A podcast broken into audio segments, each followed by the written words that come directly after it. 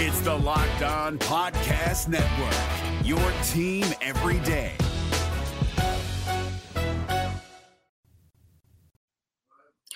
Good afternoon. Welcome to A to Z here on Locked On Sports Atlanta, where today I remind you to commit to the rebuild. Welcome in episode number three of Locked On Atlanta here as we are on this new venture with Locked On Atlanta Sports. So glad you guys have chosen to make A to Z part of your daily sports regimen.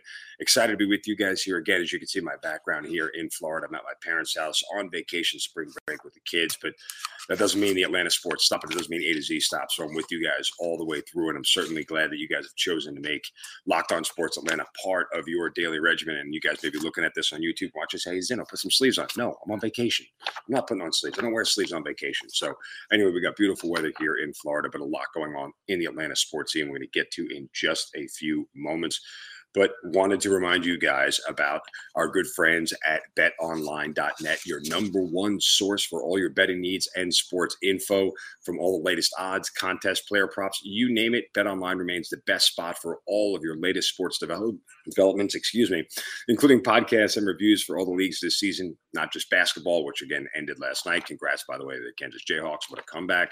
BetOnline is your continued source for all of your sports wagering information needs, including live betting and your favorite casino casino games. Head to the website today or use your mobile device and learn more about the trends in the action. Bet online where the game starts. BetOnline.net. Okay, so something went down in the NFL yesterday that kind of maybe flew under the radar a little bit, but I think it's 100% worth talking about as it pertains to the Falcons. The Eagles and the Saints made trade. Uh, the Saints ended up getting the number 16, number 19 pick and 194 in this year's draft. Um, the Eagles get the 18th pick, number one one this year, number 237, and a first rounder in 2023, and a second rounder in 2024. And when this happened, you know, a lot of people tried to predict where the Saints were going to go and what they were going to do and, and how this was uh, A quarterback or just trying to stock up on that they can immediately get. Of course, the Saints need this because they have next to zero cap space. I think they're actually 75 million over the cap to start this year. But regardless of all that, you know, as it pertains to the Falcons, I saw this move made and the thought came to me about committing to the rebuild because in order for the Falcons to get out of this, they have to dive right into it completely. And I know Arthur Blank and Terry Fontenot and Arthur Smith are saying we're not in a rebuild. They, I hope that's just public talk. I hope they're not sitting behind closed doors, not actually recognizing that they are in a full-on rebuild because that's exactly what they are. And if they can't recognize that and they can't understand that, this team is going to be bad for a very, very, very long time. And Arthur Smith is going to be out of a job very, very, very quickly. There are two teams that popped into my head, and one of them just made the trade because it was the Philadelphia Eagles that that really kind of jarred this whole thing. But if you look at the Miami Dolphins and the Philadelphia Eagles, they are two teams and have used similar paths, and the Falcons should be modeling themselves after those two organizations and how they get out of it. Let's go back to 2019. The Miami Dolphins were 5 and 11, right? Brian, Brian Flores was a first year head coach, but they had traded away uh, Minkah Fitzpatrick. They had traded away a lot of their players, young players too, under contract, and just acquired more draft picks, right? And stocked up on on commodities and and abilities to to make things happen. Uh, and then they go ten and six and just miss the playoffs, and then they go nine and eight and just miss the playoffs. But that team now is viable, and it's been viable for two seasons. It literally took them a season to turn around a rebuild. Look at Philadelphia. In 2020, they were 4 11 and 1. They fired Doug Pederson. What did they do? The following year, two first round draft picks. One of them was Jalen Hurts. They go to 9 and 8 and make the playoffs in 2021. I mean, it's it's that simple. But the key for both of these teams in turning around this whole thing and getting through a rebuild was multiple first round picks because that's the way ahead now. That's the way out of a rebuild is multiple first round picks because they are such valuable commodities. And again, there's two schools of thought here, right? Like one of them is first round picks are valuable, right? And the other one is what the Rams are doing, saying we don't need first round picks. We're just going to acquire talent uh, and trade away our first round picks. We'll get cheaper talent at the back end of the draft, but you got to be really good at drafting, right? You have to be really good at finding talent and, and being able to evaluate it and figuring out where it is deep in the draft where other teams miss often you're hitting. But those are the two schools of thought. But one of them is a school of thought that's, hey, I'm geared towards a championship. I'm a couple of pieces away from a championship. The Eagles and the Dolphins, at that point where they acquired all those first round picks, were not. And that's the easiest way out of of this whole entire mess. But doing that means that this is not year one of the rebuild. Year one of the rebuild starts next year. That's the acknowledgement that you really have to get into because this won't be a one year turnaround for them just because of the salary cap situation that they're in and dumping Matt Ryan and getting rid of the contract. But the only reason for them to do all this is so they can get out of the rebuild quicker. Now, what do the Falcons do with the eighth pick? Well, part of that is is that you know you want to think about drafting a quarterback, but the only reason you do that is for the value of it, right? You get a young guy under contract. You hope that he's good enough. You hope that, and again, look at the Eagles and Dolphins. Doesn't have to be great. Tua and Jalen Hurts are just good. They're not great. They are not to the level of Justin Herbert. They're not to the level of clearly Lamar Jackson or anybody else. They're just good. They, they're just good. Like they're average quarterbacks at this point. But the thing is about drafting a quarterback this year is you have to be willing to move off of him if he's not the guy. It, it happens that quickly. And so from that standpoint, you know, I don't know if it's the best move to draft a quarterback. But what I do know is the best move trading Grady Jarrett and getting a first round pick. Trading Grady Jarrett right now is like a must. It's at the top of the list. And if he nets one first round pick, not this year, not this year, I want it to be next year. I don't want this year's first round pick. I want Grady Jarrett traded for a 2023 first round pick because what you do this year really doesn't matter. And it's not going to matter. There's there's not enough for you to get out of the hole this year. You just kind of got to sit in it for a year, given where things are. But but you have to turn around and net another first round pick next year. It's the way you can start increasing more capital because then you can trade one of those first round picks for more picks. Right? I mean, you're you're not going to be able to quarterback. That's that's the key. You get out of it again. Tua and Jalen Hurts weren't great, but they were quarterbacks that you could at least be stable with. And until you get that, and could Marcus Mariota be the guy? Yeah, maybe. He could be. I wouldn't bank on it. I know he's not a long term solution, but maybe for a year or two, if he's good enough to float you to to lift this thing, and that may be the reason not to draft a quarterback this year. But you've got to start to acquire more picks. They've got to get for more first round picks if they want to get out of this thing in any size, way, shape, or form. There's literally just no way for them to move beyond this rebuild without more first round picks because that's the capital that they can use to acquire players, to move up to get players that they want in future drafts upcoming. And that's the way you exit this rebuild. But they've got to commit to it when I saw the Eagles do what they did, it's just like, wow, all of a sudden they are one one foot out the door of the rebuild because they went nine and eight last year and made the playoffs and really, you know, were they a real playoff team? No, but you watched how quickly they got out of it. And you're like, that's what I want our front office to do. That's what I want the Falcons front office to do. That's how I want them to be because those are the kind of moves that you hired Terry Fontenot to make. Let him do it. They have to commit to this rebuild if they're going to get out of it. All right, coming up next, uh, there was an assertion made about the Atlanta Braves and how they need to go about repeating as world champs that I'll disagree with slightly. That's next here on A to Z on Locked On Sports Atlanta, free on YouTube, wherever you get your podcast. Search Locked On Sports Atlanta. Welcome back to A to Z here on Locked On Sports Atlanta from sunny Florida as I continue my vacation uh, with the family. But again, I love being with you guys here on a-, to Z. So excited it's back. We're getting a lot of traction here very quickly, right out of the gates, and I'm excited about that. So uh, make sure you guys give us a follow on social, Locked On ATL. Of course, give me a follow as well at Mark Zinno, M A R K Z I N N O. Tell me what you love about the show. Tell me what you like, uh, what you want to hear more of. I certainly want to interact with you guys about all the segments that we do every single day here on A to Z. So, again, take the time to reach out. Uh, you guys know that uh, I love interacting on Twitter with people, and sometimes I could be a little bit of a uh, what's the word we're looking for here? Oh, yeah, they call that jerk. No, I'm just kidding. But nonetheless, uh, I hope you guys will reach out to me on social and, and, and we'll have some fun here going together uh, through all the Atlanta sports scene. But it is great to be back. Very excited to be with you again Locked On Sports Atlanta, free on YouTube. Anywhere you get your podcast, just search Locked On Sports Atlanta. This segment of the show brought to you by our good friends over at Built Bar. You know, it's that time of year where everybody has sort of maybe let their New Year's resolutions go. Well, you don't have to do that with Built Bar because if you want that candy bar, instead dump it, put it down, grab a Built Bar. And by the way, have you tried their puffs yet? These are protein infused marshmallow. It's unreal. They're fluffy, they're marshmallowy, not just a protein bar at Built. They are a treat. All of them are covered in 100% real chocolate. Puffs are a fan favorite of a lot of people. They come with some great flavors yummy cinnamon churro, coconut marshmallow, banana cream pie. They're going to be your favorite.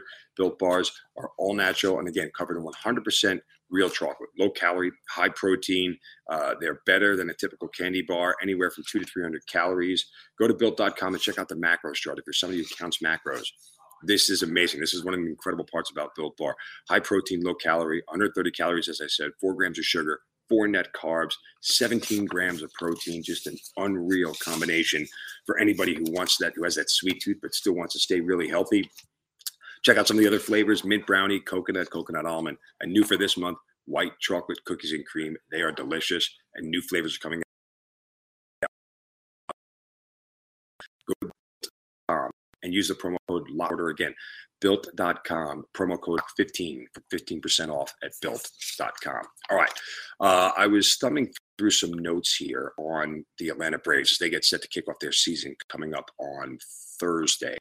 Uh, and uh, I was going through the AJC, and they talked about five keys to repeat as World Series champs. Um, this is from Justin Toscano of the AJC, and I, I, don't know Justin. Full disclosure, you know, and again, I, I'm not critiquing his writing. Just one of the points that he put together uh, for the five keys, and, and there are some I agree. With the complete effort again. You know, you, you got to you know, you all now what is it, 28 guys on the roster. Uh, I think that's you know fair to say. Stay healthy. Clearly, don't want to go through the injury situation they went through last year.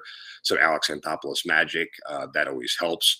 Uh, and the last two are the ones that I really want to contend with, because he says the back end of the rotation must hold up, uh, and then he says time for the bullpen to shine.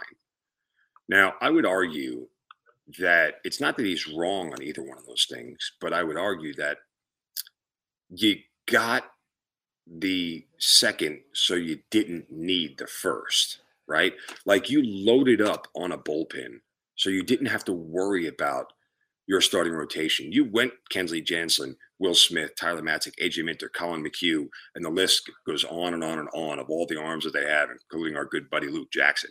Um, you put that bullpen together because you wanted to make starting pitching easier. You wanted to make their lives easier. And not even so much the back end of the rotation, but just the entire rotation. So I did some research and I was looking around at some of the other teams. The three best pitching staffs in the National League last year were Milwaukee, San Francisco, and the Giants. Let's take a look at Milwaukee real quick. Uh, and their bullpen was one of the best in baseball. If you take a look at their top three starters, Brandon Woodruff made 30 starts, 20 of them quality starts. And again, remember a quality start, six innings, three runs or less, right? Brandon Woodruff went 9 and 10 last year. Corbin Burnes made 28 starts, had 18 quality starts. He went 11 and 5. Freddie Peralta made 27 starts, 14 quality starts, and he went 10 and 5. In fact, no starter on the Brewers, I think, had more than 12 wins and and again, wins aren't always the. I'm not saying wins are the metric as to whether your staff is good or bad, but I do know that it's still hard to win 20 in the show. And so that pitchers that do it are doing something right over the course of 30 starts in a season. If you win 20 of them, 30, 35 starts. So you, you look at the key numbers. Quality starts are more important. And and a bullpen that, you know, held games for you. I mean, how did the Brewers win 95 games last year and only have starters that won 10 or 12? Because their bullpen bridge gaps to games where they could just get a, a lead and win. Look at the San Francisco Giants. They won 107 games last year. Kevin Gausman made 33 starts, had 20 quality starts, and went 14 and 6. Alex Wood, former Brave, 26 starts, just nine quality starts, went 10 and 4. Johnny Cueto, 21 starts, just four quality starts, went 7 and 7. And I'm, I'm illustrating all this again to prove that the bullpen – and the bullpen that you build to be so good, you don't need high level starting pitching. You just need above average starting. It has to be good.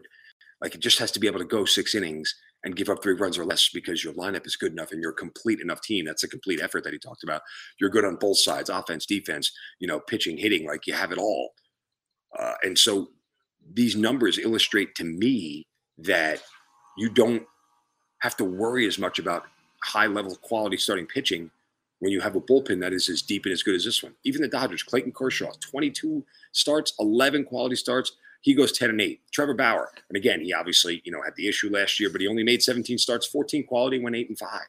Now, again, a lot of these starters, their ERAs were in the in the mid threes to low threes to high twos, you know, phenomenal ERAs. But again, the idea is to shorten this game for the Braves to six innings every single night. That's why the bullpen is so deep, so I can go through a you know a rotation of guys and not wear them out, where it's just one guy uh, doing all the work. Like that's what you're trying to avoid. You want to be able to have a bullpen that has enough depth that if a starter can only get to six and give up three runs, you know what? Go to the bullpen. That's our strength. That's where that's where we make our money. That's how we end up becoming uh, a, a, a NL East champion again. You know, and I, and I was mentioning yesterday about the Braves and kind of you know the, the I needed to step up and you look at the rest of this team, they're going where if you just hold the other team at bay for four through six or seven innings, guess what? This lineup will do enough damage through nine. Like just keep it close. You know, if you the Braves' best position probably is is you know or, or the most fun position every night is going to be. I shouldn't say the best, but the most fun position every night is for them to be down by a run or two heading into the sixth, seventh, and eighth innings because you know somebody's going to hit a home run. It's just that's that's that's how they're built you know somebody's going to get a big hit. Their offense is geared too much to score runs for them not to be set up that way. So it is super important, I think, that this team is a complete team, as Justin Toscano said. But Alex Anthopoulos put this bullpen together so he didn't have to worry about starting pitchers. So Huascar Ynoa and Kyle Wright and whoever else is going to be out there on the mound doesn't have to be spectacular. Doesn't have to go, you know, seven and two thirds, giving up just one run with nine strikeouts. That doesn't have to be the case every night for the Braves. They can just be good. They can just be six innings, you know, five hits, three runs, get the heck out of Dodge, and turn it over to a bullpen that's going to shut everybody down. All right, coming up next, final segment of A to Z here on this Tuesday as we recap the national championship. And something went on in Atlanta last night that's very personal to me.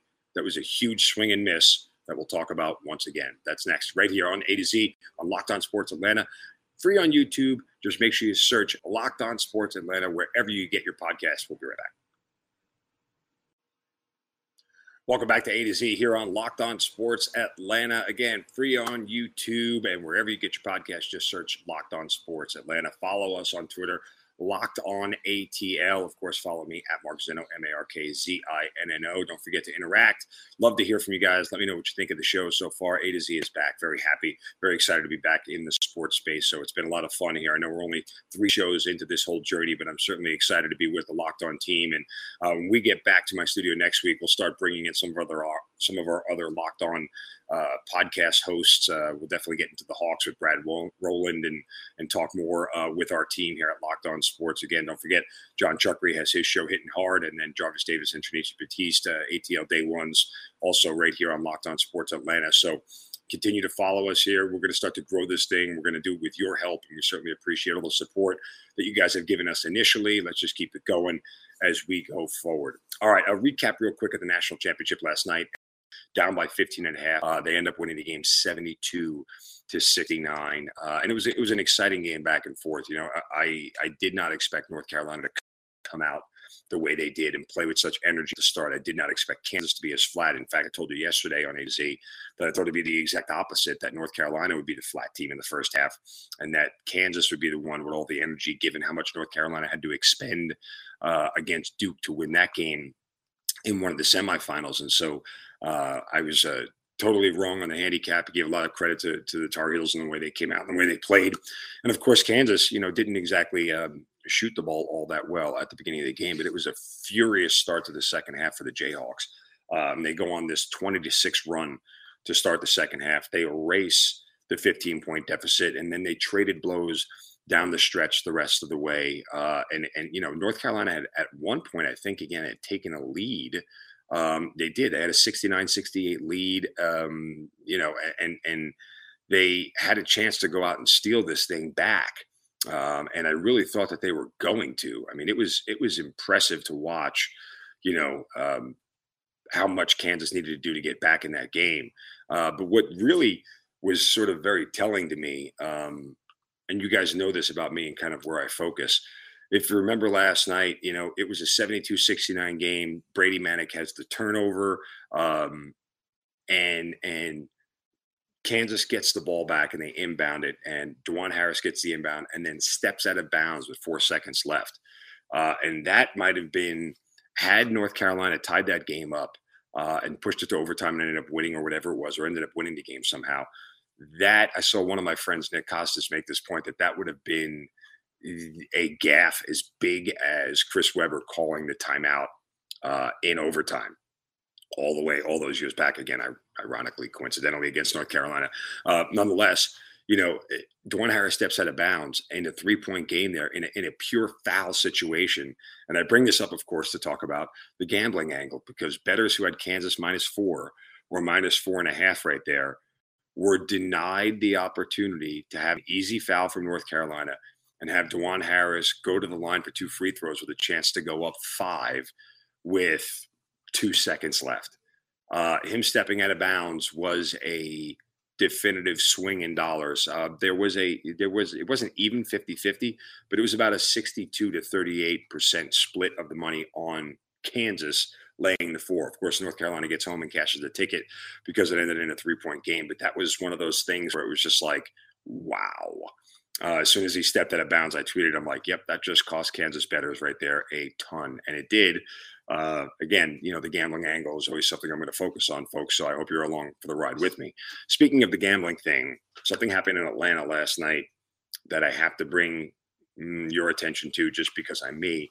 Um, but there was, if you remember, there was a bill that passed in the House to start the legalization of sports gambling in Georgia, hoping it would make it here on the ballot in November. Now, let's hit rewind two years ago at the legislative session, the Georgia Senate had passed a bill and then it died in the House. And now this year, um, at the legislative session, the House reconstructed a bill and then it had to go back to the Senate for approval. While the House approved it, and guess what? Last night in the late hours of the legislative session, uh, right as it closed, the bill died right on the Senate floor. And once again, we will have to wait at least one more calendar. Well, now you're talking about 18 months because you're going to have to get from the end of the legislative session to November to get it on the ballot to let voters vote on it. So you won't see, at the earliest, you won't see gambling in Georgia until January of 2024. I will continue to chide the governor for this. I will continue to ride him uh, and blast him for it. It is the only thing that I disagree with the governor on. Uh, and I'm not going to get into politics here, but this is a, a, a fatal flaw uh, that we are missing out here in Georgia uh, and legalizing sports gambling and the amount of money and revenue that it can bring to the state, I think is super important for so many things. And uh, it's just a continued whiff. And I, I know the governor has taken this stance openly that uh, he will not stand in the way of sports betting. Uh, he, if, if, the voters want it, he's not going to stand in the way of it. Again, uh, I use the example, and I think we talked about this on the very first show. Um, that's the akin to saying, you know, um, I'm sure I, I, I, will not send the way of my 11 year old.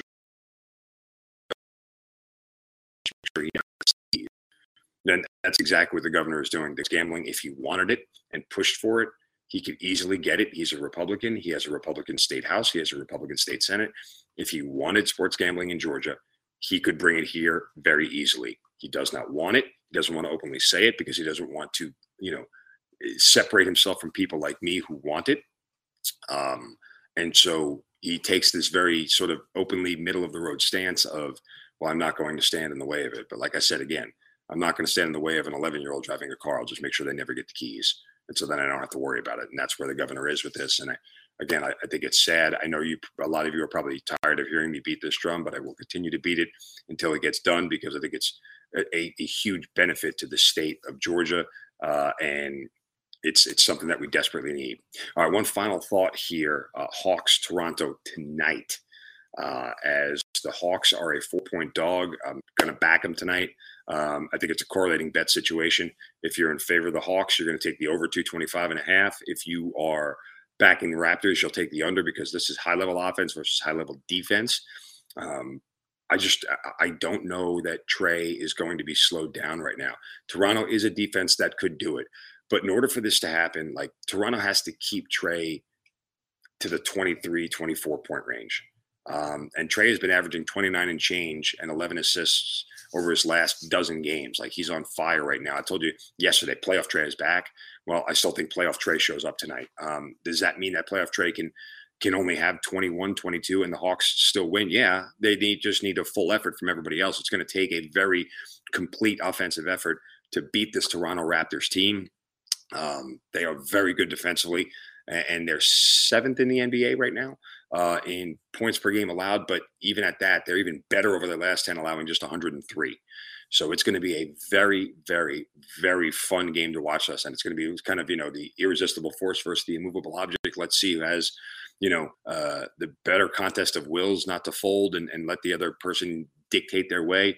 I, I love the Hawks playing from a positive game script. So if they can get out early and get a lead, uh, Toronto's offense isn't great. I know Pascal Siakam is very good. Fred Van VanVleet is one of the better three point shooters uh, in the league.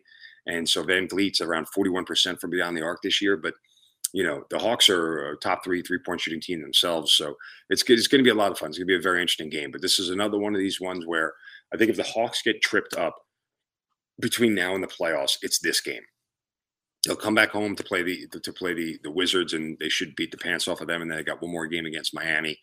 Um, but Miami may have everything locked up at that point in time, may not be having to play for anything. So let's wait and see what happens. But Hawks tonight, keep your eyes on it. Uh, it's going to be a very, very interesting game uh, that we will watch, and, and hopefully we get a win for the Hawks here as they continue. And if they can move into the seven seed, you know, and get themselves a uh, uh, a home playoff game for the play-in, even better as they sit in the eight seed right now. So let's see what what shakes out from all this. But nonetheless, um, go Hawks tonight.